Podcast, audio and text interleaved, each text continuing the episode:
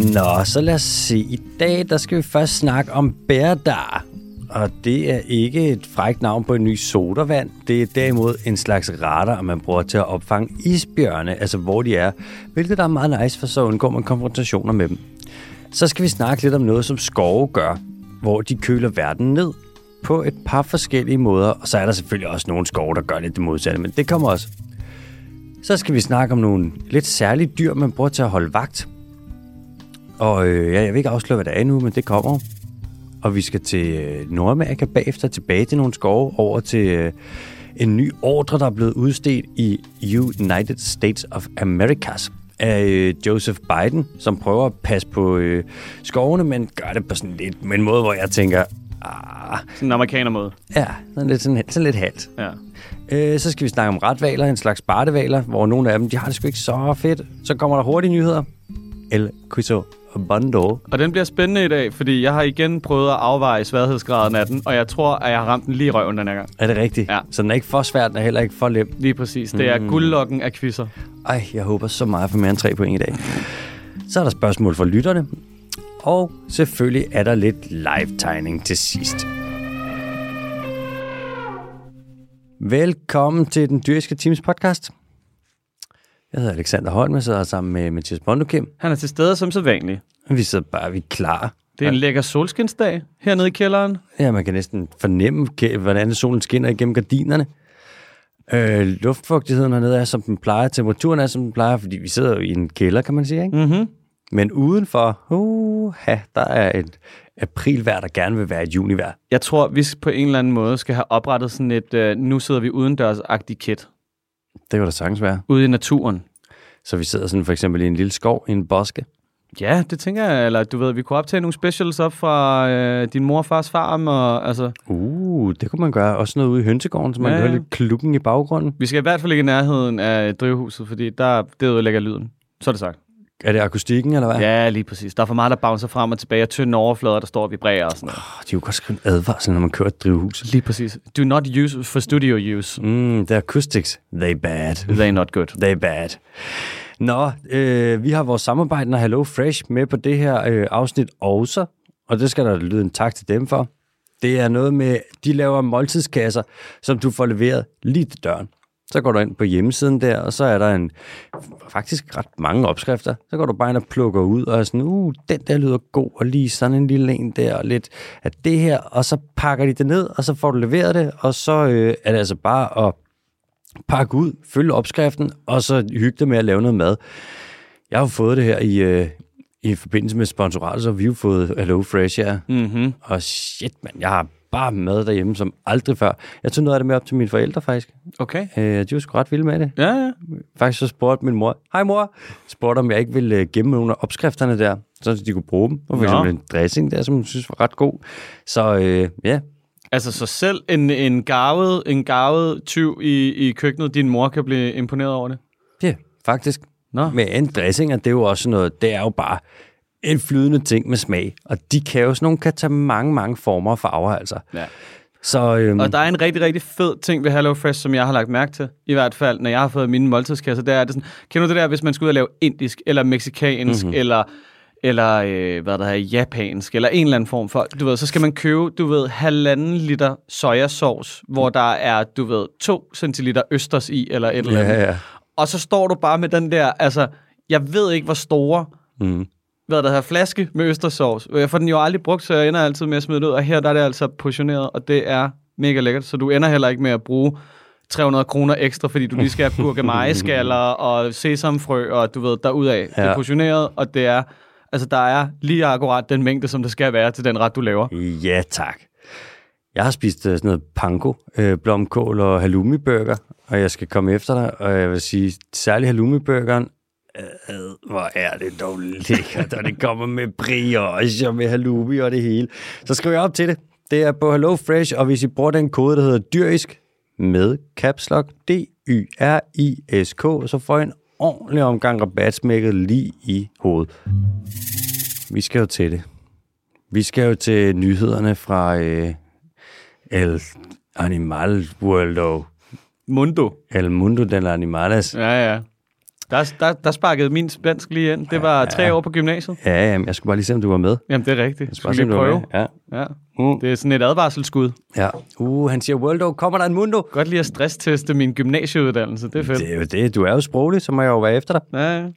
Altså, det er sådan, at hvis man er ude på en lille hyggelig gåtur, så er der jo mange dyr, som man godt kunne tænke sig at møde. Altså, der er mange dyr, som man godt kunne tænke sig at få et lille glimt af. For eksempel øh, Michael Borgård, min gamle vejleder der. Altså, ikke han er så gammel, men han var min vejleder på special og bachelor. Klassefyr. Er du gal, mand? Det er altså en mand, der kender sin biodiversitet. Han havde jo et face-to-face-møde med en jaguar på et tidspunkt, hvor han var i Mellemamerika. Mig bekendt vidste nok Honduras eller Nicaragua. Og hvis man har hørt interviewet, vi lavede med ham, så øh, kan man godt høre, at det er noget, der gør indtryk. Altså, han tog det med lidt for ophøjet ro, ifølge ham selv. Sådan er han. Så stod den der. El Jaguar. Jeg kiggede den right in the eyeballs, og så kiggede på det, så satte jeg bare et blik, der sagde, du kommer bare an. Not today, for, Jaguar. For not, og så smuttede den så, ikke? Men stadig, han så en Jaguar. Gjorde Ja. stort indtryk.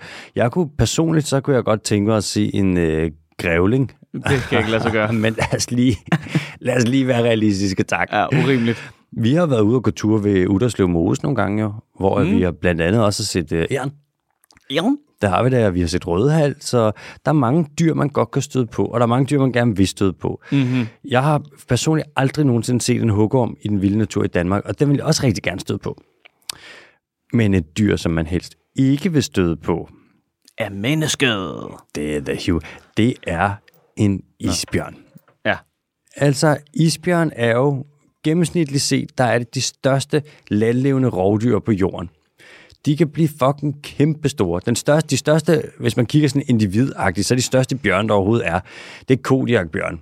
Sådan en, det er ikke en under, men sådan en lokalitet af øh, brunbjørn, ikke? som mm. kan blive sådan noget gigantisk. Vi snakker også noget 700 kilo plus, ikke? hvor den isbjørn kan ikke blive helt så stor, men den gennemsnitlige isbjørn er større end den gennemsnitlige brunbjørn.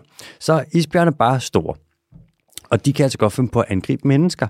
Og det er jo så fordi, at de primært spiser kød. Der er ikke så meget andet end kød op på Arktis. Hvis du render rundt deroppe på indlandsisen, så er det ikke fordi, at du lige går ud og hiver et par rødbeder op og finder nogle bær, fordi den slags vokser altså bare ikke i is. Så hvis du spiser kød, og der kommer sådan en klump kød gående, som et menneske jo er, så er det altså nogle gange bare lige at slå til, og så øh, bless you. Altså, det er jo en stor dønnerkebab, der bare kommer gående for isbjørnen. Det er ikke engang løgn. Det er ikke engang løgn. Bortset fra at det der brød, det er så sådan lidt, det er nylon, mm. så det er sådan lidt irriterende at få af. Ja. Men øh, ellers så Svært er at det jo, fordøje. det er rigtig, rigtig svært. Det er det sværeste at fordøje ved et menneske. Det er klart, det er fodsåler, og så er det nylonjakke. Fodsåler. Oh, oh. Men ikke noget med, at, at, at øh, bjørnen er det eneste, eller et af de eneste rovdyr, der sådan aktivt jager mennesker? Jo, isbjørn kan godt finde på det, men brunbjørn vil generelt ikke gøre det.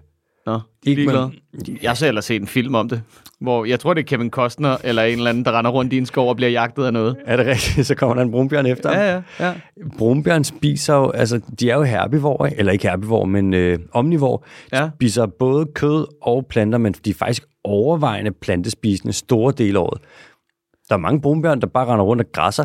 Der er meget græs, hvor der er en del protein i. Så når de skal fede sig op, så går de derop, så har de bare en god græsningsplet. Så slås de store hanner Du kan da slet ikke få nok protein, hvis du ikke spiser he- helt vildt meget kød. Det har jeg da lært nede i fitnesscenteret. Har du det? Ja, ja, du skal da have store bøffer og kylling og broccoli. Ej, jeg tror, Andet kan ikke lade sig gøre. jeg tror, du hoppede på deres uh, Danish Crown-kampagne dernede, du. Snydt. Okay, undskyld. Det var The Edge med, øh, hvad der hedder, Anthony Hopkins og Alec Baldwin. Okay, og der bliver han jagtet af en bjørn. Ja, ja, det kan jeg lige love dig for. Og that's a large Kodiak bear. It's very grand. Nu sker der så deroppe på Arktis her, at øh, indlandsisen, den er jo ved at øh, smelte.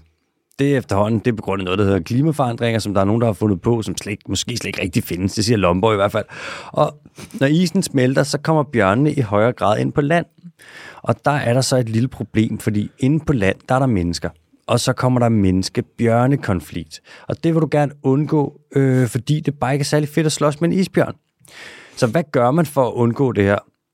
Jo, man laver nogle systemer, som kan opfange, om der er isbjørn i et område. Og de her systemer, dem kalder man beardars. Der er tale om et play on words. Det er en kombination af radar og bear. Det, er En noget, slags portmanteau. det kan da godt være det. Det kan godt være, jeg tager fejl. Nu skal jeg også lade være med at afbryde. Det, det er et, pænt, det er et sødt ord, portmanteau. Ja. Det lyder som sådan en slags øh, dessert. Vil I helst have tiramisu eller portmanteau? Vi har også creme brûlée. Altså, de her bærdars, det er faktisk noget gammelt øh, militært overvågningsudstyr, som du har sat op op i øh, Manitoba, op i Churchill, helt op i det nordligste Canada.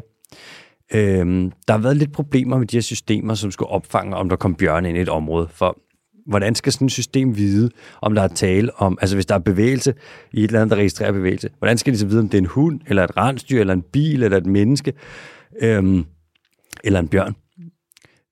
Det er der en vej udenom. Det kan jeg godt fortælle dig. Er, er der det? Man bruger simpelthen artificial intelligence. Okay. Du bruger AI, så har du nogle bjørnealgoritmer, som du får pølset ind i det her system, og så bliver det bjørnespecifikt. Det er fandme dagens ord. Bjørnealgoritmer. Bjørnealgoritmer, du. Du har sådan en form for bjørnegenkendelsesinformation baseret på whatever bjørnefakta, morfologi, et eller andet. Og så pølser du det ind i et eller andet program, der så kan registrere, om der kommer en bjørn forbi, eller om det er en hund. Og det lader faktisk til at virke.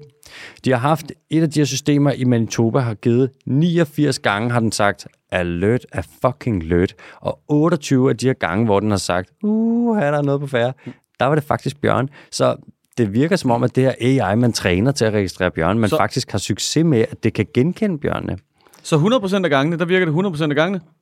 Øh, ja, det kan man sige. Ud af 89 gange virker det 28 gange, så det er jo et eller andet med procent, som jeg kan regne ud. Nå, ja.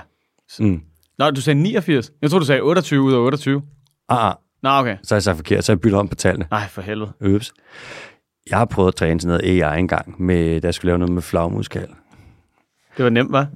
Dude, så sad jeg med et program, der hedder Python, og så sad jeg med, hold nu fast, noget, der hedder en pipeline, som bare er sådan en kode, en streg af kode, som ligesom er algoritmen, og så kan man gå ind og tweak den lidt og rykke på nogle ting, hister her, og så kan den lige pludselig være sådan, ah, det er en leaf-nosed bat, du har fat i der.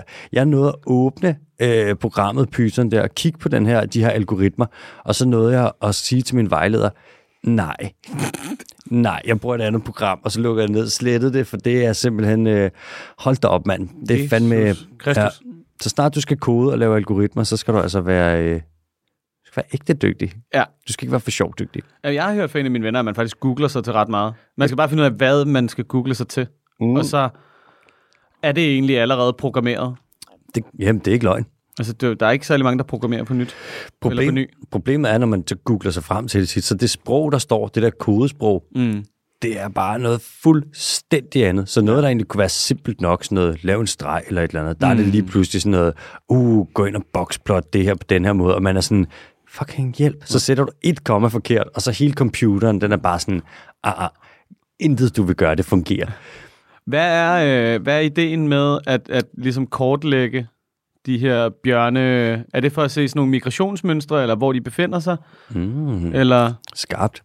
Men det er det faktisk ikke. men det er det faktisk overhovedet ikke. Det Fedt er- spørgsmål. Du har lært nogle ord. Ja. Det er helt forkert. det man gerne vil, det er fordi, det er jo en, øh, det er en sjælden luksus, hvis man ved, om der er en bjørn på vej hen imod ens baghave. Ja. Så det er simpelthen for at undgå, at der skal komme øh, bjørn hen i de her områder, hvor der er mennesker. Men kan da bare skyde dem? Ja, men selvfølgelig kan man også. Okay, fedt. Gør det også. Godt. Øh, Jeg var lige ved at blive nervøs. Det skulle Ja, ja. ikke gå for godt. du skal skyde dem. Ja, ja. Hvis du skal øh, til Svalbard for eksempel, Ja, når man ligger helt op til højre for Grønland, ja. Der må du ikke gå uden for byerne, eller byen, der er sådan en halvanden by deroppe, ikke? Du må ikke gå uden for byerne, medmindre du er sammen med en, eller selv bærer en riffel. Nå, Så skal du bare være, øh, du skal være bevæbnet. du skal... Ja, okay. Jeg var oppe og besøge min øh, ekskæreste deroppe, da hun... Øh, Det hun er jo ligesom USA. Ja, det er faktisk det samme. Du må ikke må handle ikke. ind i Texas, medmindre du har en fucking Desert Eagle. Yeehaw! Jeg var oppe med ja, min ekskæreste oppe på Svalbard. Der skulle vi op og bestige et bjerg en dag. Ja, i skudser. Det koldeste, jeg nogensinde har prøvet. Det var minus 31 grader. Og så øh, der havde vi en veninde med der. Der gik hun der, hun havde en lille rygsæk, og så havde hun lige en riffel på siden, hvis der nu skulle komme en bjørn. Øh, Altså sådan en salonriffel der, ikke? Ja. Hvor meget skade kan den gøre på en isbjørn, hvis den rigtig gerne vil? en salonriffel, det vil basically bare være, det vil være ligesom at skyde dig eller mig med en softgun. Ja, De er jo fucking hardcore. Det der, den kan så, den har en lille smule mere kapav, ja, ja. Men det er, fordi man indførte det, fordi for nogle år siden, der var der nogen ude og gå tur uden for øh, Longyearbyen, Ja, øh, som er hovedstaden der på Svalbard. Og der var sgu øh, et par, der blev slået ihjel af en isbjørn. ja. Du kan ikke gøre så meget. Nej, Det er ikke Altså, fordi, du øh, skal ikke op og slås med 700 kilo. Altså, man lavede jo de der eksperimenter, eller ikke eksperimenter, det var mere sådan nogle gladiatorkampe tilbage under depressionen i USA, så vidt jeg ved, mm. hvor man øh, simpelthen bare øh, købte alle mulige lækre dyr ind, og så smed dem ind i en gladiatorring. Mm. Og øh, den, der, ab- der vandt absolut, altså sådan hver gang, det var bjørnen. Ja. Fordi den kan bide dig i stykker med munden, Ja. og så kan den slå så hårdt, at den bare ødelægger dit kranie ved at kigge på dig. Den giver dig bare øh, kraniebrud med en stor lap. Ja, ja. Så hver gang, at du ved, den, den skulle slås mod bjørn, mm. øh, hvad der hedder, mod løver og sådan noget, ikke? Klart. Så det er fedt, fordi løverne, de er meget sådan, Ja, ja, ja. og bjørnen, den render bare rundt og savler lidt. Ja. Men så lige snart, at du ved, den der løve kom tæt på, så fik den bare lige sådan en swipe hen over nakken, og så, du ved, lå den bare fuldstændig, du ved, som smadrede Lego-klodser. ja, den fik bare en med lappen der. Ja, ja. De er også bare, det er jo det, Bjørn Brunbjørn for eksempel, de har den der sådan lidt pukkelagtige ting på ryggen. Mm. Det er bare muskel. Så det det er deres for, forben der. Det er derfor, de kan grave, og de kan slå så hårdt, fordi de bare fucking bøft. Jesus. Det er, ja, dem skal du ikke komme op og slås mod.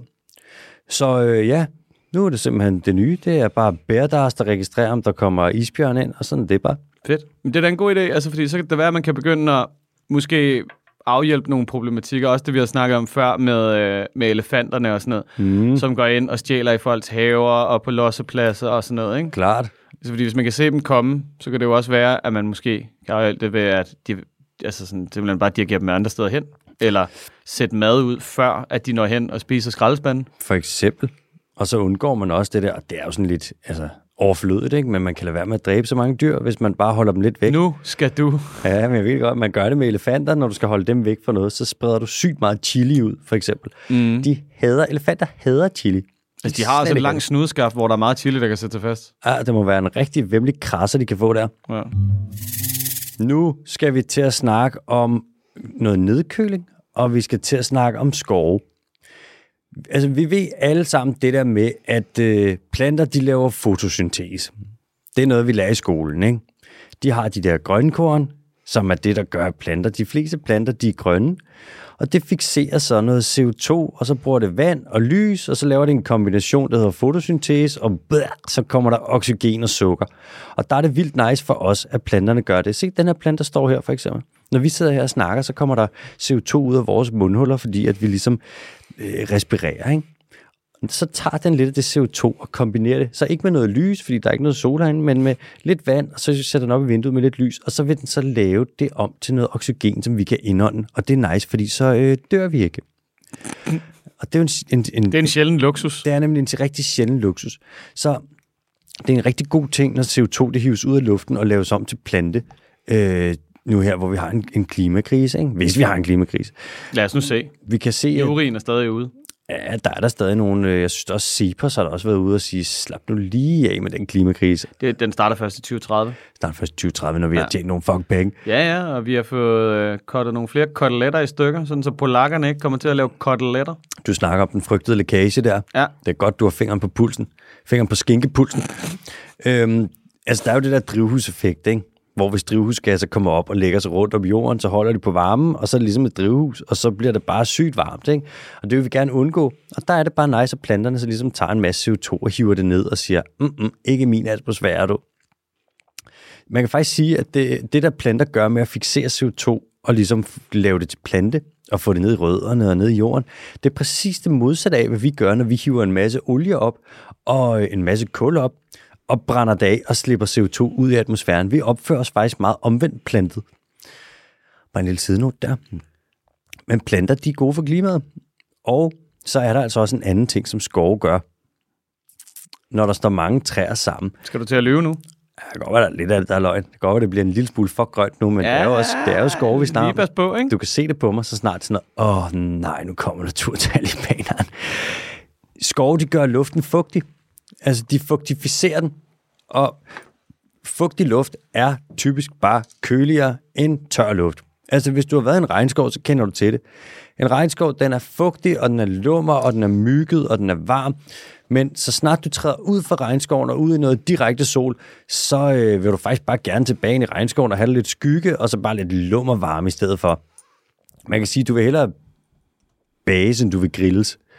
Og Er det ligesom frøen? Ja, det der, for, det Den der hopper med, ud, hvis den kommer i kogende vand, men hvis du varmer det op lige så stille, så... så opdager den det ikke. Nej. Det er lidt eller det samme. Der er også en meget god analogi den der med i forhold til klimakrisen. Apropos, ikke? sådan noget, åh, vi skruer stille, det bliver stille og roligt varme, Ja, ja, og sådan noget, det er sikkert fint, og sådan, hvor hvis vi var gået, hvis vi tog fra år 1800 og så frem til år 2200, alt efter hvor slemt den bliver, ikke? og du ligesom tog en person og rykkede en tidsmaskine over, shit, vedkommende vel synes, at jorden var blevet et meget varmt og vådt sted. Inhospitable place. Inhospitable. Men udover skove, de- altså skove laver skygge, og skove, de, øh, de holder det fugtigt, fordi at så kommer der ikke så meget sol ned og får alting til at ligesom fordampe og tørre jorden ud. Men øh, skove gør jo også det der med, at de tager øh, vand op fra, med rødderne, mm-hmm. og så fordamper det ligesom ud fra deres blade. Og den her øh, fordamper det ud, er det overhovedet et verbum? Nå, så når de Når fordamper de det ud, perspirerer. De perspirerer, ja. De, de plantesveder. Mm. Og når de plantesveder ud, så kommer der jo en masse damp i luften, og det danner så øh, skyer. Skyer er hvide, så de reflekterer lys, og det er meget nice. Det er albedo-effekten. Så har du ikke så meget sol, der kommer ind og bare bliver absorberet i jorden og gør den super varm, fordi det bare bliver strålet direkte ud i det store univers igen. Ikke? Er det sådan nogle store kolomuskyer? Ja, de vil være rigtig gode. Kolomosser. Og makralskyerne, de kan altså også bare noget. Det kan de. Ej, jeg sad på et tidspunkt og kiggede på, op på skyerne, øh, og så forstod jeg ikke sådan, det var hjemme, jeg sad hjemme med mine forældre, at nogle skyer bevægede sig i den ene retning, og nogle i den anden retning. Og jeg var sådan, hvad fanden, hvad for en vej blæser vinden så? Men vinden blæser jo forskellige retninger, alt efter hvor højt du er op i atmosfæren. Bare et lille sidenote, bare et lille filosofisk tankeeksperiment, jeg havde der, jeg kiggede på skyer. Man mister altså også perspektivet af, hvor store de er nogle gange, hvis du bare ligger på, en, på en, en, et lækkert stykke natur, AK, en kornmark og bare kigger op. altså på det ene tidspunkt, så er det jo som om, at de er flere tusind kilometer væk, og det andet øjeblik, så er det jo som om, at du sidder med dem lige i skærmen. Ja, og lige pludselig så er det toget. Ja. Øh. Oh, så må, begynder mosekoden at brygge. Uh, nu kommer det jo hyggelige mosebryg. Men altså, hvis man gerne vil have en mere kølig planet, så er det bare sygt nice, hvis der er vildt mange øh, planter og rigtig meget skov. Og selvfølgelig er der undtagelser. Det er der altid. Det er ligesom tysk grammatik. Øh, der er nogle skove i sådan løvskov, meget på den nordlige halvkugle. Det er ligesom tysk grammatik. Den kan godt blive lidt uregelmæssig. Uh, Der er nogle af dem, som er meget mørke i det, hvor bladene er meget mørke, og de optager sig en del varme. Og så øh, står træerne altså også og skygger for jorden, så hvis der kommer sne, så skygger det sådan, så lyset ikke kommer ned og bliver reflekteret fra sneen. Og der kan man sige, så øh, varmer de faktisk på en måde lidt op. Men fuck nu det. Overall, der er skove, de er gode for jordens temperatur. Og en added bonus, det er, at skovene, de er altså fede for skovlevende dyr, fordi at de vil være hjemløse, hvis de ikke ligesom skulle være der. Og desuden så er der jo selvfølgelig også andre organismer, der lever i skovene. Ikke? var det ikke også dig, der snakkede om, at det er sådan... Det er lidt underligt, det der med at, at, at fælde træer for at brænde dem af, fordi der er bundet så meget carbon i dem. Du mm. fjerner evnen til at kunne optage carbon, og der er, altså, det, er sådan, det er bare en dårlig deal hele vejen rundt. Ja, det er det. Altså, det er jo det er lidt mere, jeg, tror, det er mere bæredygtigt at bygge huse af, fordi du har bundet carbon i stedet for at udlede det, når du så laver beton og stål og sådan noget, ikke? 100. Men, men, men det er så også det. Altså, Mhm. hvis du skal fælde træer, så skal du så fordi du skal bygge huse af det. Og der giver det på en eller anden måde mening. Ikke? Så Jo. har du en masse fixeret carbon der, Ja, som du bare pølser ud i et hus, der måske skal stå i et par hundrede år. ja. Eller hvis det så er sådan noget, der skal bygges om eller renoveres, eller det er et eller andet med nogen, der boligspekulerer, står der i 15 år, men det er stadig også noget. Ikke? ja. Der kan man sige, men det der med at brænde skov af, det er generelt bare en super duper dårlig idé for klimaet. ja, det er en rigtig dårlig deal for dig selv. Det er faktisk, og jeg vil sige det igen, altså en super duper dårlig deal for klimaet. Og jeg er selv her, hvor jeg sidder ydmyg og alting, der vil jeg sige, jeg er rimelig sikker lige på den her. Er du det? Ja, det er sgu en dårlig deal. Altså, hvordan vil, du, hvordan vil du bakke det op? Jamen, det ved jeg sgu da ikke. Altså, de sidste 20-30 års forskning, eventuelt, og nogle FN-klimarapporter og sådan lidt. Mm, ja, det bliver bare for meget. Ja, det synes jeg også. Der er også alt muligt andet, der lever i skoven, ikke? Kan man egentlig få den klimarapport på en podcast i stedet for? Det vil være den kedeligste podcast, du har hørt i hele dit liv. Når den klimarapporten IPCC's udkommer, så Ja. har de jo sådan en, der er den fulde rapport på sådan noget 3.600 sider. Ja, den bliver ikke læst. Mm, Nej, det er sådan noget, hvis du ikke kan sove, værsgo. Ja, ja. Så laver de en opsummering, som er sådan en mellemting, sådan noget for policymakers, et eller andet, Ja, som er på 100 sider, og så laver de en, hvor man viser sådan, det er den, politikerne får nogen til at skimme, så de lige kan tage noget fra den og skimme den. Som bare er 37 sider, hvor der basically bare står opremset forskellige ting, som lyder som sådan et... Øh, det lyder som en scene fra en film, der hedder Armageddon, hvor det er sådan noget, okay, så bliver vi fucked på den her måde, på den her måde, og der er Ragnarok, og der er torden og lynild, og så ser man alle tingene, så har de lige vurderet, hvor stor chance er der for, at det her kommer til at ske. Og et foruroligende højt antal gang, af gangene, så er det sådan noget rimelig stor chance for, at den her, den lander. Ja. Så øhm, ja, det kan man jo læse, hvis man har lyst til at øh, blive sådan lidt Hvis man har lyst til ikke at sove. Ja, eller hvis man, ja, eller hvis man har lyst til at stokke op på noget konserves og lave sådan en lille bunke ud i haven. Ja, Ja, det kunne da være super så man er lækkert. klar til den nærstående apokalypse. Ej, vi skal se klimakrisen, den får vi afværet. Det gør vi i 2030. Hmm, er du klar til noget fuldstændig andet? Er du klar Ja. til en nyhed, som er en af de mest, på en måde, spøjs unikke nyheder, øh, vi har haft, Ja, som er, det er da fedt, der sker noget nyt. det her, det her, den her, vi har aldrig, der er flere ting i den her nyhed, som vi aldrig nogensinde har været inde på. Nå. Var det, det ligesom, da Jimi Hendrix han samlede elgitaren op? Altså sådan, vil folk være i chok over, at nu går vi fra et til noget andet? Øh, Nej, ja, det var ikke. Det var Bob Dylan. Undskyld. Jeg tror, øh, ja, ja, det er sgu der, vi er oppe. Ja. Vi er sgu oppe på Bob Dylan-niveau. Hørte du, har du nogensinde hørt det der interview med Bob Dylan, hvor der er nogen, der er sådan, øh, ja, du har jo gjort, øh, du, du har gjort mundharmonikan populær. Så siger han bare, yeah, you're welcome. Eller har du nogensinde set Han det? er så iskold, den mand. Han vandt en Nobels øh, litteraturpris Og han gad ikke engang modtage den. for poesi, og han gad, og han gad ikke tro op. Simpelthen utrolig, mand. Har du set ham til øh, det her Live Aid, hvor han skal stå og synge med? Mm, Den mand, ja, han står bare og sover. han er så ligeglad. Han gider 0 procent. Nej, we changed the world. Ja. altså, Har du nogensinde set det gamle? Okay, nu skal det ikke alle for meget Bob Dylan, Nej, det kommer det fucking til. nu er det den Bob, Dy- Bob Dylanske team. Har du nogensinde set det der gamle interview, hvor at han ligesom, han bliver set som sådan en, der har startet hele den der folkesangerbevægelse i USA, ja. fordi det er han jo på Ja, ja, ja. ja. sin vis også, ikke? Så er der sådan en semi-kæk reporter og spørger ham sådan, hvor mange øh, folkesanger er der egentlig nu i øh, USA? Det er jo før internettet, ikke? Jo, jo. Bob Dylan, så han lidt arrogant, så kigger han ud til siden, så er han sådan, øh, 73. han er egentlig meget fed. Og er det fed type. Det må være sygt at være en legende, mens man er levende, ikke? Ja, ja, ja. ja. Det må være vanvittigt. 73. Skørt at vide, sådan, hvis man går ud og giver nogen et kram, eller trykker nogens hånd, eller hvis man giver nogen et kompliment, så resten af livet, der vil de huske det. Ja. Fuck, mand. Det var ligesom, hvis jeg... Nej, nu skal vi ikke snakke om Nicolas Cage, men ej, hvor er der en film på vej, jeg skal se, så jeg er jo kæmpe fan af ham. Er du stor fan af Nicolas Cage? Det selvfølgelig er det. Nicolas Cage og Ben Affleck. Nej, jeg er ikke stor fan af Ben Affleck. Jeg, accept- jeg accepterer ham. Åh, er det mand, jeg kan sige. Det er mand, jeg kan sige. Hvor kom vi fra? Der var en nyhed. Jamen, det er, det er en ny nyhed, og den er... Øh, nu kommer den. Ja. Det skal handle om sikkerhed. Det skal handle om at holde vagt. Øj. Det skal handle om bevogte grænser. Bevogte grænser. Var grænser? Er det sådan en rigtig Trump-nyhed? Nej, det er, vi skal lidt længere øst på, men vest på, hvis man er i USA. Det er noget, altså i høj grad, så har man jo brugt nogle særlige dyr til at holde vagt. Mm-hmm. For dyrs sanser kan ofte lidt mere end vores. Altså som mennesker, vi har godt syn, mm. rimelig dårlig hørelse, vores lugtesans er basically udulig, og vores smagsans er pff, whatever, ikke? Det er navnet vagthund. Vi har, ja, vores øh, følesans på fingerspidserne er overraskende god. Vi har faktisk de mest, næst mest sensitive føleorganer i hele dyreriget, kun overgået af stjernenæsmuldvarpen. Vi kan mærke en forskel på en hundredende del af en millimeter med vores fingerspidser. Prøv at køre din lille finger hen over bordet her. Kan du mærke, nu er det jo selvfølgelig egetræ, kan du mærke de små riller? Ja, Hvor vend hånden om, og så kør med din kno. det kan jeg da sagtens mærke også. Stadig. Nej. Ja, men du kan mærke det mere på dine fingerspidser, Mhm. mm-hmm. ikke? Det håber jeg da, ellers så tager jeg fejl. Anyways, hvis vi kigger på vagtdyr, så er de mest brugte vagtdyr i verden, det må uden tvivl være hunden. Mm. Eller perro. Men mange steder, der bruger man også et andet dyr, og man bruger det faktisk i stigende grad nu over ved grænsen mellem Kina og Vietnam. Og Okay. Man har brugt det, det her dyr til at bevogte kæmpestore, eller bevogte kæmpestore whiskylager, og man har brugt det til at bevogte øh, sådan noget anti-aircraft udstyr og radar i øh, Vesttyskland. En gang gjorde USA det. Kan du, og kan du gætte, hvad det er for et dyr?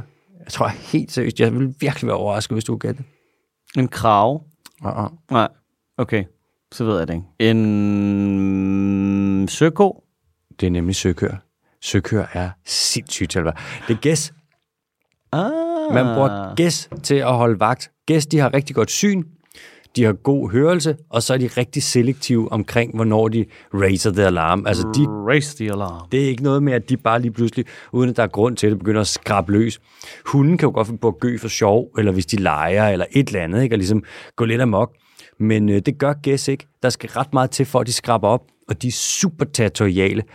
Øh, og alle ved også, at gæs er fucking skræmmende, når de laver det der med, at de lige spreder vingerne, vingerne ud og fronter. Altså, de er næsten lige så skræmmende Ja, som... så siger de sådan her.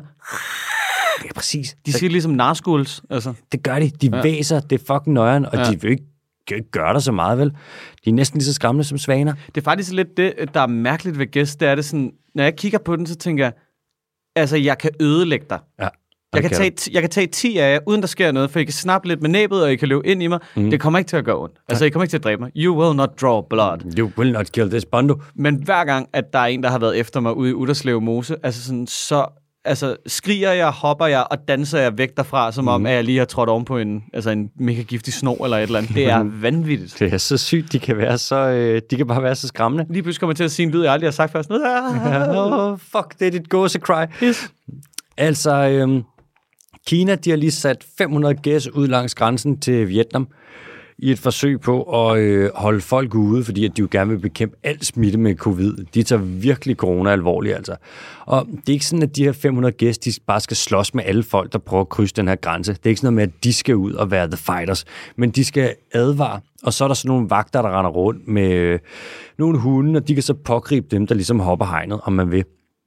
Og den her øh, gåse her skulle være ret effektiv, men øh, Kina er ikke så interesseret i at stille op til interviews og kommentere på det. Så man ved bare, at Kina bruger gæs som sikkerhed, og man ved, hvor mange de bruger, men det der med, hvordan og hvorledes, om det fungerer og sådan noget, det er Kina, der går de bare lidt stille med mundene lige med det der. Det vil de altså bare ikke øh, komme ind på. Det er i øvrigt sådan en kinesisk ting. Sammen det der med, kan du huske på et tidspunkt, vi dækkede med deres øh, beskyttede områder til havs? Og så er der Ja. nogen, der er kommet ind, nogle forskere fra udlandet, og fundet ud af, at sådan, de har faktisk ret meget beskyttet kystområde, men man kan ikke finde ud af det, og de vil ikke selv ligesom dele det ud. De er bare super lukket med information i Kina om Kina. Anyways, Det er for at styre narrativet. det skal godt være. Det er for at leave us in the mystery. Mm-hmm.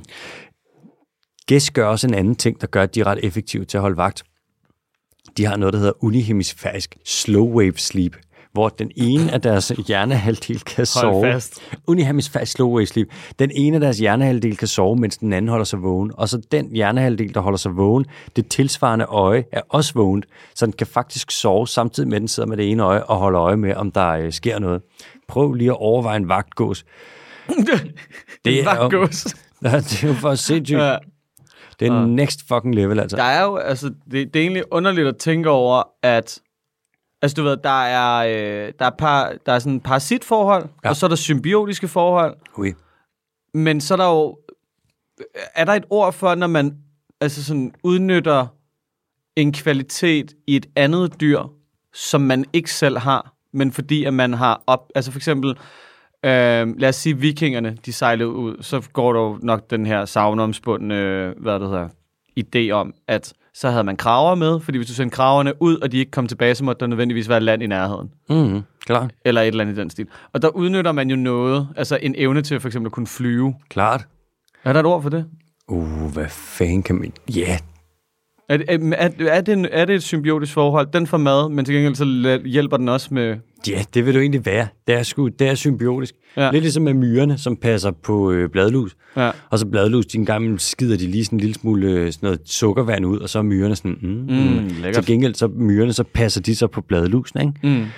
Øh, det er jo også en form for symbiose, der lidt minder om det der på en måde. Man Ja. kan sige, at den her, det er bare mere sådan noget, hvad fanden kalder man det? Husk, det er sådan en unik mennesketing. Det der med bare hardcore, bare uden et dyr til vores eget bedste. Ja, Ja, og så ja. være sådan, men den får jo mad. Ja. Men, det, men det, er jo, altså, det, er jo- det, er jo- det er jo ikke meget anderledes, end at hvis du rider langt på en hest. Det er sådan, jeg kan ikke, du ved, bevæge mig hurtigt og langt på samme måde, som en hest kan, så derfor får den noget mad, og så smider jeg mig selv op på ryggen. Præcis. Og så får den et pænt navn, Ja, og så elsker jeg den. ja Blackie. Blackie. Jens, Klassisk, klassisk hestenavn. elsker jeg den hest. Ja, tak. Øh, man har også brugt gæst til at beskytte en masse andre ting. Som sagt, så har du brugt til at beskytte et kæmpe kæmpe stort whiskylager engang. Der var engang over i, jeg tror vist nok der i Skotland, der var der et lager af Ballantines whisky, hvor du havde en gruppe gæst, der blev kaldt The Scotch Watch, som bevogtede det her store lager. Og der var så meget whisky, at det havde en værdi til sammen for mere, på mere end 3 milliarder kroner så rendte der bare gæs rundt, og der er så mange Ballantines reklamer, hvor der er billeder af gæs. Hvis du søger Ballantines Goose eller The Scotch Watch, mm. så kommer der bare reklame efter reklame op med hvide gæster, der render rundt og passer på whisky. Det bliver sådan helt maskotdyr ting. Og samtidig så er det bare sygt svært at snige sig ind og stjæle det der whisky, fordi der er bare gæs, og de skrapper. Og de har unihemisfærisk uh, slow wave version. Man brugte dem også, som sagt, USA til at holde øje med radar og deres anti-aircraft i uh, Vesttyskland, lige inden muren faldt, og alt i alt, så er det bare det, man vil kalde en bossy bird, sådan en gås der. Sindssygt. Ja. Er det også, er det også, har de også beskyttet noget vodka? Er det derfor, det hedder Grey Goose? Mm, det kan sgu da godt være. Mm. Det skulle ikke komme bag på mig. Mm. Altså, hvis jeg skulle have et vagtdyr, jeg ville 100% ikke tage en gås. Men har det er bare, fordi jeg sygt godt kan lide hunden, så jeg vil have en hund i stedet for, ikke? Jeg vil også have en hund. Ja, klart. Har du hørt den der fuldstændig vanvittige historie med, og I må undskylde, hvis det er alt for off-topic, men whiskydestillerierne i Skotland, mm. de, de formede jo imellem sig sådan en fagforening, da alle de store sprutimportører og øh, hvad det hedder, virksomheder ligesom kom og gerne ville købe dem, og så sagde de sådan, nu samler vi den her fagforening, og så indgår vi en aftale om, der er ikke nogen, der sælger ud. Fordi lige så snart der er en, der begynder at sælge ud, så begynder naboen at sælge ud, og så, øh, Så du, den, så, er der, ja. så er der Ragnarok. Så, øh, hvad det hedder, jeg tror, det var Smirnoff eller Diageo eller sådan noget, som simpelthen indså, at det sådan, jamen, der er jo ikke nogen, der sælger til os. Det er jo noget pis. Så hvad mm. gør man så? Så de gjorde, hvad alle gode kapitalister gør. De opkøbte alle marker, der producerede noget som helst, øh, hvad det hedder, rye og du ved, barley og malt til alle de her rigtigt? distillerier. Og så gik de ind, og så opkøbte de alt, der lå før i, øh, hvad det hedder, forsyningskæden. Ej, dick move. Ja, og så tjener de jo bare penge på den på den måde. Altså, så må I gerne have jeres egen distillerier, men øh, alt, hvad I skal have til jeres produktion, det, Det, skal, får, I, det, skal det I får købe for også. os. Ja, Ej, hvor er det tavligt. det er så tavligt. Det er afpresning. Helt vildt. Det der, det vil jeg gerne sige, der synes jeg, at det der, det skulle være på en anden måde. Der er nyheder fra spruttens verden. Vi skal til at snakke lidt om skov igen. Øh, igen også skov lidt på sådan en klimamåde, men ikke så meget med det der med nedkøling. Vi skal snakke om en, øh, en ordre, som at øh, præsident Biden han har udstedt i øh, USA. Og det er lidt en sær ordre, altså. Den handler om, øh, hvordan at der skal passes mere på skovene i Nordamerika. Og nærmere bestemt den del af Nordamerika, der så er USA. Det vil sige ikke Mexico og ikke Canada. Og så kan det godt være, så sidder man måske og tænker, ej, fuck for nice, så vil man slet ikke fælde noget gammelt skov derovre mere. Øhm, Øh, men det er ikke sådan, det er.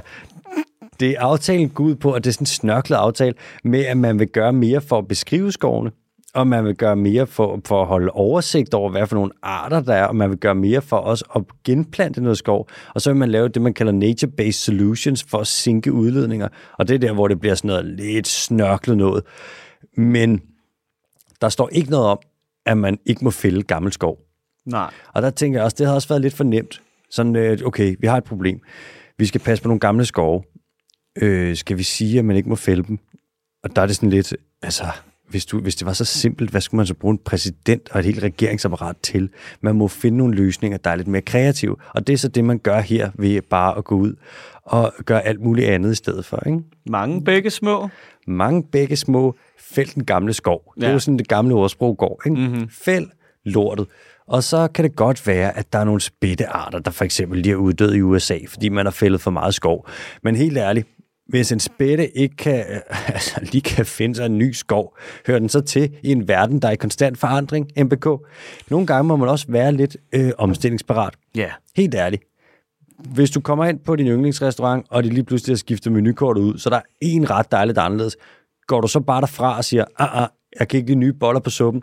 Nej, du omstiller dig, og de dyr, der ikke kan omstille sig, de er åndssvagt spætter, så må de jo for helvede uddø. Så Hvad skulle vi ellers gøre. bruge evolutionen til, hvis de ikke kan finde ud af at omstille sig? Præcis. Det er jo ikke stille evolution. Stillevution. Nej. Vision. Og kan I komme i gang med at im- altså, importere nogle buzzwords i jeres daglige gang? Jeg er omstillingsparat og fleksibel, og hvad fanden er det, man ellers altid liger af til jobsamtaler? innovativ yeah. og alt det der. Og jeg drikker mig ikke for stiv til fredagsbar. Alle de ting, man normalt siger.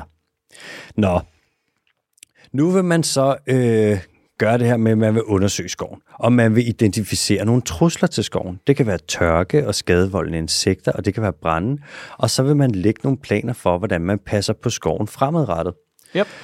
Og en stor del af det her, det drejer sig så om at undgå skovbrænde. Øh, for man kunne se sidste år og forrige år i USA, der stak det eddermame af. Fuck, der var meget skovbrand. Hele mm-hmm. landet var basically bare on fire. Mig bekendt var det omkring, oh, nu ved jeg ikke, om jeg husker rigtigt, men jeg tror vist nok, de havde omkring 37.000 skovbrænde i USA sidste år. Altså, der var virkelig, virkelig, virkelig fart på. Nu, smider de, nu vil man smide omkring 30 milliarder kroner på så at lave det her inventory i skovene og holde lidt, øje, lidt bedre pas, holde lidt mere øje med dem. Og det hænger også lidt sammen med, at det ikke er så pænt i klimaregnskabet for et land, når der er kæmpe store skovbrænde. Og en anden ting, der spiller ind, det er, at Joe Biden han har lovet, at 30 procent af USA's natur, det skal være beskyttet i 2030. Og hvis man gerne vil have en masse beskyttet natur, så er det altså ikke så smart, hvis naturen den øh, forsvinder. Ikke er der. Det er det. Og det er altså, det, det er bare sådan, nu begynder det at blive sådan lidt bagvendt for mig, hvor det er lidt slangen, der bider sig selv i halen, ikke? Mm. Så vi fælder en masse gammel skov, der laver klimaforandringer, hvilket medfører flere skovbrænde, mm. men vi giver skovbrændene skyld, skylden for det, i stedet ja. for lidt ligesom, du ved med eksemplet før med vodka-butikken, altså at gå tilbage i forsyningskæden og så ligesom sige, hvad er det, der forårsager de her ting? Ja. Du kunne for eksempel lade være med at begynde at fælde ting. Det der, det synes jeg er lidt drastisk, og jeg synes, den måde, du siger det på, har sådan en passiv-aggressiv, du har ikke tænkt det her ordentligt igennem ja. øh, ting, og det vil jeg gerne have, at du lige lader være Det er min fejl. Jeg, jeg skyder ret meget for hoften med de her ting. Ja, det gør du altså. Ja. Det der, der kan du godt tage den der naturtalibaner-attitude, og så lige slappe en lille smule af, BK. Jeg kan godt proppe op i numsen igen, fordi det, det forslag, det der godt nok blevet trukket ud derfra. Det skal bare tilbage, hvor det hører til, du. Altså, så den her ordre, den handler bare om at bevare øh, skov. Den her ordre, som Biden har udstedt. Ish. Den Jamen. kigger kun på skovene i USA, så ikke på USA's afskovningstryk i andre lande. For eksempel det afskovningstryk, der kommer, når de importerer soja fra steder, hvor man har fælles skov, palmolie fra steder, hvor man har fælles skov, eller oksekød fra steder, hvor man har fælles skov for at lave marker. Men det kan være, det kommer. Det er jo et godt sted at starte, kan man sige, når man vil gøre noget godt for skovene. Og man kan jo ikke sige så meget, end når USA tit, hvis de ligesom sætter sig det for, og de begynder at trykke den af, og de ligesom gerne vil rykke på et eller andet, så er de trods alt bare en kæmpe magt, som så kan være gode til det. De eneste, ja. der ligesom kan gøre det hurtigere inden for egen grænser, det er Kina. Men det er jo også bare det der med, at... Øh, Jeg tror, at Kina kan få alting til at ske på en eftermiddag, hvis de har lyst. Det er for sindssygt. Hvis Kina var sådan, vi skal have øh, bevare 100%, vores land skal være 100% dækket af skov, der vil gå 25 minutter, og så vil du bare, så vil hele landet være en stor skov. Og øh, hele befolkningen vil være sådan, åh, hvad fuck sker der? De bliver bare svejset inden og smidt i her, og alle steder. Hvad fuck, hvad, hvad er det, der? Jamen, vi får bare mere skov, og det er sådan, mere der. skov. Ja. Og sådan er det. Koste hvad det vil. Koste hvad det vil. Fra øh, skov til noget helt andet. Nu skal vi nemlig snakke lidt om nogle meget store dyr, som har øh, gardiner inde i munden. Nemlig Bartevaler. Ja. Yes, et point. Sådan, mand. Det var fire point, det der. Tak. Altså ikke tandvaler, som for eksempel delfiner. Spækhuggeren. Spækhuggeren også. Spækhuggeren største af alle delfiner. Kaskelotten også en tandval, heller ikke dem. Men bartevalerne, dem der laver det der nummer, hvor de tager en masse vand ind i munden med alt, der måtte følge med, og så presser de det ligesom bare ud igennem øh, deres barter, og så det, der ligesom er tilbage, det spiser de så. Det er den mad, de får ned i maven. Det er nemlig sådan, at nogle af de her bartevaler, de har det ikke helt så godt. I Nordatlanten, der findes der en val, der hedder den nordatlantiske retval, og den har det ret stramt. Der er flere af dem, der dør, end der kommer nye kalve til. Og de her valer, de hader, når de bliver påsejlet af både, fordi det kan man godt dø af.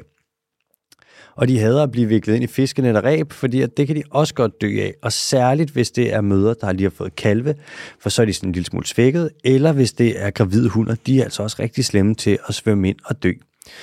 Og byttet, som de ligesom jager efter, det flytter sig også i forbindelse med klimaforandringerne, og det kan de ikke helt finde ud af, de her dyr. Der er cirka, der er mellem 336 og 3, der er 336 plus minus 10 af de her øh, nordatlantiske retvaler tilbage. Og det lyder måske ikke særlig meget. Og ved du, hvorfor det ikke lyder særlig meget? Øh.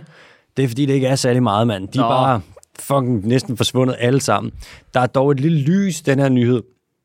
Nemlig, at der er flere af de her valer nu, end der var i 1890'erne, hvor de var sygt tæt på at uddø. Der ved man altså, at dyr har det kritisk, når man kommer og siger, fuck, den er jo helt presset, den her. Men man er sådan, ja, det skal du se for 100 år siden nu. It has been worse. Der var den endnu mere presset. Det er lidt det, man kalder en nær i trøst, ikke? At de har det, selvom de har det stramt, så har de det ok, fordi de engang havde det endnu strammere. Det er jo lidt den logik, man, øh, man arbejder efter, ikke? Også med, øh, med torsken og sådan noget. Det, er sådan, det kunne være værre. Det kunne være værre, ja. Øh, og hvis vi ikke havde haft så mange sæler, så havde der ikke været det her problem. Seals. Den her retval, den kan så bounce tilbage fra en meget lille presset populationsstørrelse. Det er jo det, vi har set. Øhm, noget, man kunne gøre for at hjælpe dem, det er, at man kunne lave nogle fiskefrie zoner. Fordi lige nu, der navigerer de her valer rundt i en jungle med millioner og millioner af fiskenet og ræb til fælder og alt muligt til højre og venstre. Og så bliver de altså også stresset, når de svømmer ind i farvand, hvor der er larmende både, som i øvrigt også skal banke ind i dem, hvilket man godt kan forstå, ikke? Så øhm, vi skal da nok lige til at slå et lille forsigtigt lille slag for valerne, for retvalerne. I øvrigt så hedder de retvaler, ved du hvorfor? Det er fordi, de former som et Formel 1-ret. Nej, det er fordi, at da man begyndte at fiske valer engang, så var det bare dem, der var de rigtige. De havde også right whales på engelsk. Ah, okay. Det var en ret ja. Det er bare den der, du skal fange. Vi har jo This gjort... is the right whale. This is the right way. Vi har gjort det før med, øh, med valerne der, hvor vi har vi fisket dem jo helt sindssygt meget, da valfangst det ligesom stak af, ikke? Brugte dem til olie, og altså, det var lyset på bordet, det var valfedt og sådan noget. Præcis, så vi spiste dem, og det ene og det andet. Og så i sin tid, så lavede man det, der hedder International Whaling Commission. Jeg tror, det var i slut 70'erne, 80'erne, man ligesom stablede det på benene. Og så gik alle verdens lande, med undtagelse af nogen lidt, de gik sammen og var sådan noget, okay, nu stopper vi bare med at fiske de her valer. Så altså, et eller andet sted, så kunne man godt lige give den en lille smule en lille smule mere i det der IVC-spor der, og lige også redde de rette valer lidt. Ja, det kunne være lækkert. Så det var en lille valnyhed før de hurtige nyheder. Den første nyhed, den er sindssygt hurtig. Man har fundet ud af, at nogle arter af æderkopper, når de har parret sig, så det første, han gør, det er, at han bare katapulterer sig væk fra hunden, øh, så hun ikke spiser ham. Og jeg, ja, Er det ligesom praying mantis? Øh, nej, der bliver, der bliver de bare Ja, der bliver de spist. Ja, her, Ja. De, her, de har heldigvis en lille smule mere held med lige at kunne bounce væk. Nå, Øh, jeg har navngivet det her fænomen. Jeg Nå. kalder, det, jeg kalder det farlig sex.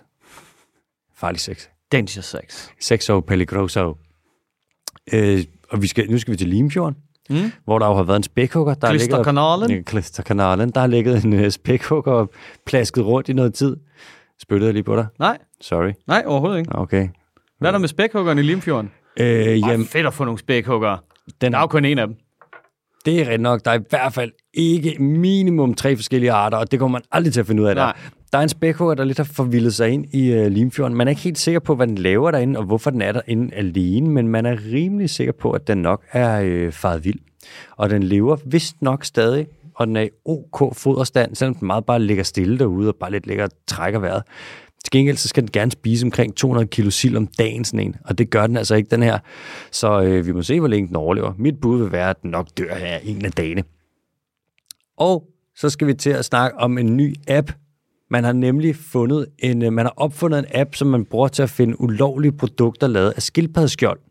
Og den her app, den hedder Seashell. Og så kan man, hvis man ser nogle skildpaddeprodukter et eller andet sted, så kan man lige tage et billede af den, så kommer der noget GPS på, og så øh, laver man sådan en inventory, hvor du på globalt plan kan se, hvor der ligesom skulle være nogle af de her produkter, og så kan den her app så finde ud af, om det er rigtigt øh, seashell, altså om det er rigtigt skildpaddeskjold, eller om det bare er noget, som man har faked. Og med de ord, med fake-ordene og seashell-ordene og skildpaddeskjold-ordene, så vil jeg give ordet videre til dig, Il Mathias Bondo Kim, til El Quizo Bondo per favores. Så skal vi til quizzen. Velkommen til det store gameshow, den dyriske times quiz. Ja tak, kom med. Vi øh, kører som sædvanligt en ledetråd, som måske kan dreje dig ind på, hvad det er i jeg-form, efterfulgt af øh, øh, fem gange fakta omkring øh, ugens dyr. Øhm, den, er ikke, den er ikke så gennemskuelig i dag, men hvis du fanger den på den her, altså den første ledetråd, så synes jeg, der er ekstra point. Så får du alle syv. 8 point faktisk. Fuck, det håber jeg, jeg gør. Jeg vejer nok omkring 10 kilo og en meters penge lang. Plus minus hale. 10 kilo og en meter lang, Ja, plus minus hale, betyder det, at det er med hale, eller at det er minus hale? det er det. 10 kilo og en meter lang. Bup, bup, bup, bup, bup. Øh, det er ikke et jeg tror ikke, det er et krybdyr. Jeg tror, det er et pattedyr. Okay. Og jeg tror, at der er tale om en... Ikke en grævling, for den findes ikke. Jeg tror, der er tale om en... Det blev øhm, det aller sidste ugens dyr, det ved du godt, ikke? Altså sådan, det er det, vi kommer til at afslutte med, den dag, vi lukker ned. El, El Final 2080. Ja. Øh, jeg vil gætte på, at det er en øh, kæmpe rolle fra Madagaskar. Desværre. Jeg har et bredt udbredelsesområde. Udbredelsesområde. Hmm. Men jeg undgår gerne Grønland, Island og Arktis, måske endda ørkener. Bredt udbredt. Det er ikke... Ej, det kan sgu ikke være reven. En rød rev. Det kan det godt. Er det det? Det kan godt være den røde rev. Ding, ding, ding, ding, ding. Hæft, mand. Uh, jeg havde faktisk jeg havde skudt til, at du ville gætte den ved, uh, ved uh, nummer tre, fordi at, uh, den, jeg kan have hunde, hundegalskab, så undgå mig. Det er jo noget, vi har snakket meget om. Rabies, at du ved, hvis du først går i udbrud, så, så er du færdig. Så stikker det bare af, mand. 100% dødsret. Værsgo. Det er et mytologisk dyr. I Kina, der øh, har øh, reven ni haler, og er sådan et, gudagtigt væsen. Er det rigtigt? Jeg tror, det var en Pokémon. Ja, Ninetales. Ja. Ja, men det kommer åbenbart fra kinesisk mytologi. Og japansk mytologi, for den sags skyld. Og i Grækenland, der er den øh, kæmpe stor. Sådan sådan rigtig fulde grækere, der har set en stor rev. øh, og inuitterne ser øh, reven som en bedragerisk kvinde, der snyder jæger til ægteskab. Snyder dem til ægteskab. Ja, Det er sgu da en next level lille seductress. Den kan tæmmes, og øh, det er blandt andet noget, man gør i sådan nogle, øh, sådan nogle lidt østlande, sådan noget, Rusland. Øh, Rusland og sådan noget. Øhm, og der var, en, der var ham gutten, der tæmmede den. Han var sådan, de har spurgt ham, altså sådan, minder den så mest om en kat eller, eller en hund? Og så er han sådan, altså, den minder jo nok mest om en rev. det griner, når man tæmmer dem, så øh, automatisk så vil du prøve at fremavle dem, der har mest sådan, temværdige gener. Dem, der bliver mest, sådan, ja, mest rolige omkring mennesker og sådan, ikke? Øh, docile. Ja, og så ser man sådan en tendens. Man har set det samme med både hunde og med svin, og jeg ved ikke, om man har set det med katte også, men i hvert fald, så øh, får de mere øh, slatne ører, eller deres ører begynder mere at hænge. Du har også set det med, øh, vist nok også med gider. Så er det sådan en ting, så øh, tamme ræve, de vil automatisk bare have lidt mere sådan en hængeør. Nå, hvor underligt. Er det ikke spøjst? Jo. Men de har dem, og det er faktisk øh, i Rusland, der er det da en øh, sådan nogenlunde, ikke, jeg ved ikke om det er en industri, men der er det sådan ikke super unormalt at have en kælerev. Så Nej. kører de bare typisk øh, sølvrev, ikke? Mm. Altså, i, i Danmark er vi ikke så glade for dem, fordi de kan sprede skab. Ja. Mister, øh, for, altså, det er jo basically bare øh, ræveeksen, er det ikke? Skab, det er øh, ligesom fnat. Ja. Det er sådan Så en midder. der kommer ind under huden, og så krasser de der ræve, de krasser sig bare ihjel. Ja. Vi havde faktisk, det er jo sådan en, ah, det er ikke rigtig en sjov ting, men det er en påfaldende ting. Øh, Copenhagen Fur, Mm. som ligesom er dem, der har stået for alt det der med pels i Danmark, de øhm, lavede et mærke på et tidspunkt, som hedder Welfare. Ligesom velfærd, ikke? Ja, Bare med welfare. ja, ja. Og så gav de det til alle de dyr, der ligesom var, og øh, til alle farmene, fordi de var sådan, ja, jamen her, nej, det har vi testet, de har det bare pissefedt. Okay, ja. Og det kan man jo godt stole på. Ja, jamen 100 procent, specielt Ja. når de selv har lavet, har lavet det. Så øhm, blev øh, ræve, ræveavl til pels, det blev ulovligt i Danmark i, åh, jeg tror det var i 2008. Ja. Men efter det var blevet ulovligt, fordi at man vurderede, at det er dyremishandling at tage ræve og presse dem ind i bitte, bitte, bitte små buer. Men kun så- ræve. Kun revne, ja. Ja, ja, ja, ja havde det stadig fint Ja, ja, på det tidspunkt. Chinchillaen også. Men revne der, de var sådan, det vurderede man, det blev ulovligt at avle ræve til pels i små buer, fordi sådan, ja, det var simpelthen dyremishandling. Men de fik alligevel welfare-mærket. Nå, Og man er sådan, det er seriøst bare så, det er så det svært at lidt af tage seriøst. Øhm, Ja, men samtidig, sådan, det kan jo være, at øh, ikke før, at, de kunne, at pelsindustrien kunne se noget, som vi andre ikke kunne se. Det ved man jo ikke. nej, det er lidt ligesom de der øh, rapporter, som nogle gange er udarbejdet af, øh, hvad der hedder, cigaretinstitutionerne selv, Ja. hvor at det faktisk det er slet ikke særlig slemt at ryge. Nej, nej, nej, nej. Ikke hvis du gør det ordentligt, jo. Det er jo bare, hvad du gør, imens du ryger. Ja, ja, lige præcis. Altså, du skal da bare huske, alt andet skal da bare, hvis du bare er sund nok, så gør det da ikke noget. Nå, vi skal til spørgsmål fra lytterne. Og vi starter med et spørgsmål fra Tejs. Han skriver, Hej drenge. Hej, Thijs. Hej Thijs. Jeg er stor fan af jeres beundringsværdige podcast, og glæder mig altid til, at det bliver mandag. Det er sgu dejligt, Thijs. Det er fandme sødt sagt. Ja. Jeg har en række spørgsmål til en dyreart, som man typisk finder under havoverfladen, nemlig muslinger. Hvordan formerer paramuslinger sig? Og hvordan er hele parings- og fødselsprocessen? Og er der forskel på måden, de forskellige arter formerer sig?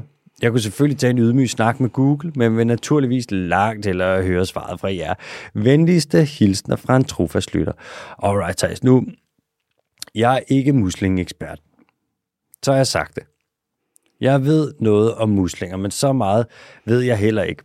En ting, jeg dog ved, det er, at de laver, øh, nu mange muslinger laver, de har en metode, når de ligesom skal parre sig, som jeg kalder øh, sperm i blinde. Så sætter de sig muslingerne, og så nogle af dem har et penislignende apparat, som de ligesom kan pølse ind over mod nogle hundmuslinger og noget, men mange af dem sætter sig simpelthen også bare, og så synkron, så spærmer de bare og basser æg ud til højre og venstre, og så mødes de her æg og det her sperm, det mødes lidt ud i vandet, og så er du befrugtet æg, som så lidt kører afsted med havstrøm indtil på et tidspunkt, og så øh, klækker lortet, og så har du muslinglaver. De fleste af sådan nogle dyr, der er bløde dyr og krabstyr, de starter livet som det, man kalder laver. Det gør fisk faktisk også. Og de her muslinglaver, de vil så flyde afsted som plankton. Og der er absurd mange af dem, og de er bitte, bitte små, og de fleste af dem bliver spist eller filtreret fra, også andre muslinger. Men nogle af dem vil så lande et sted og være sådan, ja, det her det ser sgu da ud som et meget godt sted lige at blive en voksen musling. Og så, øh, ja, begynder de bare, undergår de bare forvandlingen til at blive en voksen musling. Og så kan, når de bliver voksne en dag, så vil de også spærme eller slippe æg ud synkront med deres muslingfælder, og så øh, er det ligesom bare på den måde, at det forløber. Klassisk historie for havet. Du har spærm lidt i blinden, og så håb på, at du rammer et æg. Præcis. Håb på det bedste, spærm i blinde. Ja. Det er næsten en mantra. Mm. Så har vi et spørgsmål fra, øh, og jeg ved ikke helt, hvad det rigtige navn er, men EM Rym, som er, det er en hombre, det kunne jeg se på billedet. Og det er, vi søger hjælp fra Albanien. Men først pænt goddag, AH og MBK. Pæn goddag. Hmm, pænt goddag. Vi er to unge El Hombres, der er på rejse rundt i Albanien, Kosovo og Montenegro. Det lyder da ikke helt dumt, var? Nej. På mandag ser vi frem til 10 dages vandretur helt alene i Balkanbjergene. Klasse. Helt alene. Vi ved, der er The Kick i bjergene, Mm-hmm. men hvad er der ellers? Vi søger jeres ekspertise, vores åndelige ledere og naturtalibanere. Hilsen to faste lyttere. Der vil jeg sige, øh, først og fremmest sindssyg besked. For det andet, sindssyg tur, I Dejlig ud på. energi. Ja, det lyder Altså- da fedt. Kan I lige tage os med næste gang, så kan vi lige lave en rapportage. Ja, Peter Favortes. En ting, I ikke kommer til at finde øh, på den her tur, det er grævlingen, for den fucking findes ikke. Ja.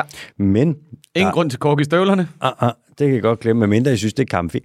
Der er bjørne, der er ulve, der er guldchakaler, der er øh, Jackal. forskellige. Der er en del arter af, af øjler også. Man kan da være heldig at se nogle skildpadder. Øh, og så kig op, for der er sygt mange forskellige fugle, og mange fugle, som I heller ikke vil se her i Dinamarca. Kør lige en fuglebingo, mens I er afsted. Kør lige en fuglebingo, tak. Ja, og så giv en update på, hvor mange point I lige ragede sammen dernede. Ja, og den er ikke... Appen virker i Danmark, men bare skriv de fugle ned især, og så giv jer selv point. Ja. Det må man godt. Og så bare være lidt søde og lidt generøse med pointene, for nu er I taget til et andet land for at se de her dyr, ikke? Og så, have Og så en, var der øh, The Kick dernede. The Kick kan du helt sikkert se. Ja. Øhm, og ja, som sagt, der er jo mange dyr, som man ikke kommer til at se, men som er der. For eksempel bjørnen. Mange af de her, mange af de her øh, hvad der hedder, dyr er jo lidt sky, ikke? Altså, Jo, hvis de, de ser nok dig, før du ser dem, og så skrider de. ja, de er pretty cloud. Ja. Mm-hmm. Så øh, ja, jeg håber So, fandme, I, so cloud. håber fandme, I får en fed tur, altså. Nå, vi skal til live-tegning. Ja, vi skal så. Det bliver en hurtig en i dag. Gør det det? Ja, er, Det du, kom- klar, er du klar derovre på den lille blok? Jeg, jeg, er jo ikke, øh, jeg er jo ikke særlig dygtig, så... Øh, men okay, jeg tager den på bloggen i dag. Du har ikke taget et eller andet lækkert stykke papir med? Ej, jeg glemte det, dude. Nej, for sorry. helvede. Nå, men det er sgu fint nok. Jeg er også... Øh, jeg er klar til at tegne. Hvad det hedder, øh, der er et lille problem i forhold til at tegne dagens dyr. Og det er, at jeg... Øh, Det kan ikke findes i virkeligheden, fordi det er grævlingen. problemet er, at jeg ikke rigtig selv kan finde ud af at tegne det. Nå, for helvede. Øh, jeg har tegnet det en gang før, men det er mange år siden. Det er fire år siden. Ja. Og jeg har sådan lidt glemt, hvordan man gør. Så det bliver en meget sådan... Øh, I dag bliver det, øh, hedder det impressionistisk, når det er meget sådan noget kunst, hvor man ligesom tegner det lidt ud fra sådan følelsen. Altså, der spørger du en mand, der fik... Øh, hvad der, der lige akkurat bestod litteraturhistorie. Så. Okay. Det her, det bliver impressionistisk. Ja. Start med at tegne en gren. Ja, der går tak. fra den ene side af papiret til den og det er på i, i den øvre del af papiret, du skal tegne den her Altså, gren. start op i højre hjørne. Ja, for eksempel. Ja. Eller lidt under hjørnet, så bare en lige gren, der går hen til den anden side af papiret. Og den må gerne Nej, den får, den får sgu lige en gren. Altså. ja, den må gerne vælve lidt, den gren der. Ja, ja. Der var, det, det er sgu en gren. Og så ned for grenen, der tegner du en, øh, en bue.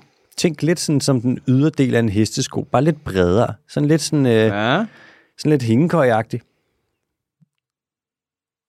Ja. Må jeg se? Er sådan på hovedbanan-agtigt. Ja, og så udenom den, der ja. Ja. tegner du en bue mere, der bare er større, og den der bue må gerne starte sådan lidt tyndt op på toppen, og så blive lidt bredere, så den fjerner sig længere fra den anden bue, når du kommer ned, og så kommer op kommer lidt tæt på den igen op i den anden. ende. Okay, Giver det okay, mening? okay. Ja, ja, ja. Sådan der. Ja, ja. Og så der, hvor at buen ligesom møder øh, grenen, der oven på grenen må du gerne tegne sådan tre klør, der ligger ned. Okay. Der er... Ja. Det var lidt længere. Det må være sådan nogle halvlange klør. Okay. Sådan der. Og så i bunden af buen der, hvis du forestiller dig, det er ligesom sådan lidt bananagtigt, Ja. der må du gerne tegne sådan, så den bliver lidt tykkere faktisk. Og der gør det ikke, når man bare tegner uden på stregerne. Så så den bliver sådan en lille smule tykkere, ja. Ja, sådan der. Og så, øh, du skal bare forestille dig der, hvor den bliver lidt tykkere, at nu, uden at afsløre for meget, så skulle det for eksempel bare være sådan lidt ligesom, hvis det var maven på et dogndyr. Nå, okay. Og i den ene ende af buen, der tegner du så et rigtig sødt hoved. Ja. Det bliver... Det bliver sådan her. Ja, det er fint. Og der skal være en lille våd snude på det hoved der, og så skal der være et lille, et lille dogendyrsmil. Så må du gerne tegne lidt hår på bæstet, som man Ja. siger. Og det er jo, i dag det er jo en minimalistisk dyretegning, ikke? Men øh, nu har du altså et dogendyr. Og hvis du har lyst, så kan du smide nogle farver på, og hvis du ikke har lyst, så kan du fandme bare lade være. That is a lazy animal. It is the sloth. Det er jo mit altså, absolut yndlingsdyr at lede efter i zoologisk have. Den, er, den kan være svær at finde. Jesus Kristus var her gået rundt ind i det der regnskovs terrarie mange gange og blevet så skuffet. Mm-hmm. Også fordi jeg kan mærke, at jeg er stedig nok til at ville finde den, Uh. men dem jeg ofte er afsted med, de er sådan, nu fucking stopper du. Nu skal vi hen og have pomfritter. Ja, nu skal nu bare tid til de der underlige små vaffelting. ja. Churros. Churros, ja. Det er fordi, jeg har, det ved I ikke, men jeg har en vane med, jeg skal altid have churros, når jeg er zoologisk have. You love them churros. Men I love them churros. Tag et øh, billede af tegningen der og send det ind, og så øh, husk også at gemme tegningen. Og så lige her til sidst, der For der er, en, der er en plan med det. Ja, det er der altså lidt. We have a plan. The am the plan. Og det ligger lidt ude i fremtiden, men der er en plan. Mm. Den kommer. Og så husk at skrive op til øh, Hello Fresh. Altså, det er lækker mad. Det er nemt. Du lærer noget fra opskrifterne, og så er der bare en forbandet masse rabat, hvis I bruger rabatkoden dyrisk med caps lock. Og desuden, så kan jeg som vegetar, altså jeg spiser jo ikke kød, sige, at det er altså også ret godt, hvis man er til vegetarisk mad. Der er en masse øh, gode vegetarmuligheder. Yum, yum. Det var alt herfra. Jeg har ikke mere. Jeg er Der, færdig der, er ikke, der er ikke mere på dagsprogrammet. færdig for i dag. Vi har snakket skov, vi har snakket retvaler, vi har tegnet dovendyr, vi har fandme været det hele Vi rundt. har hygget altså. os. Det har vi da. Det har været en dejlig dag. Nu skal vi ud i El Sol og drikke nogle cervecitas, Peter Favortes. Ja, ja, det må man også godt. Mm-hmm. To af dem. Klok, klokken er snart slået weekend. Klokken er snart noget kvart i 11. Vi ses næste mandag. kan du love det for, vi gør? Cool. Adios.